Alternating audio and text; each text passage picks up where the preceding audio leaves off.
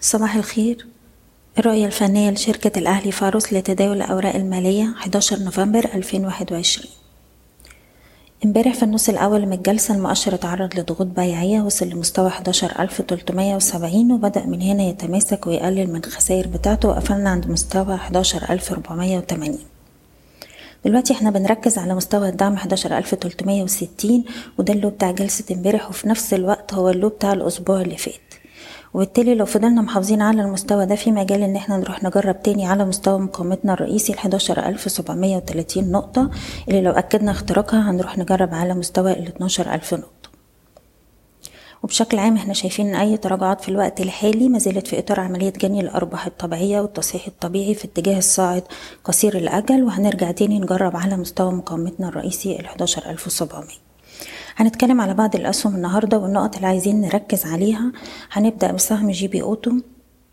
السهم بيقرب من منطقة دعم مهمة ما بين الأربعة جنيه تلاتة جنيه تمانين والمنطقة دي دايما بيرد منها. طول ما إحنا محافظين عليها السهم هيروح يجرب على مستوى مقاومته الأول أربعة جنيه سبعة وعشرين ويليه مستوى الأربعة جنيه سبعة وتلاتين قرش. سهم أبو قير عنده دعم هام عند تسعتاشر جنيه. هنحتفظ طول ما إحنا فوق المنطقة دي. وعندنا تريجر دلوقتي عند 19 جنيه 85 لو اتكسر المستوى ده الأعلى يبقى في مجال إن إحنا نعمل تريد لغاية مستوى العشرين ستين والواحد وعشرين جنيه. سهم موبكو عنده دعم دلوقتي عند ستة وتمانين جنيه وصلنا له والسهم تماسك عليه بنحتفظ طول ما إحنا فوق الستة وتمانين.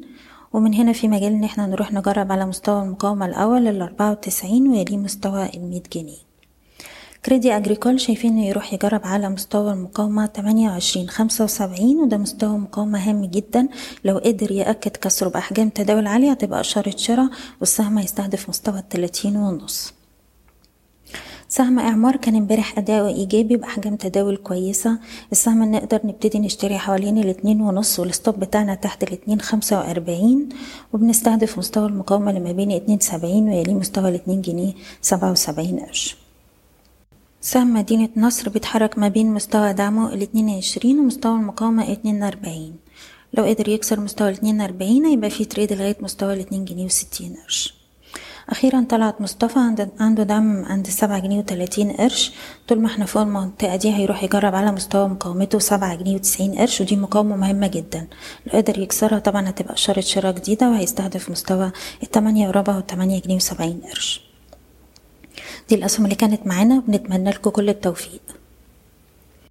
إيضاح الشركة غير مسؤولة عن أي قرارات استثمارية يتم اتخاذها بناء على هذا التسجيل. شكراً.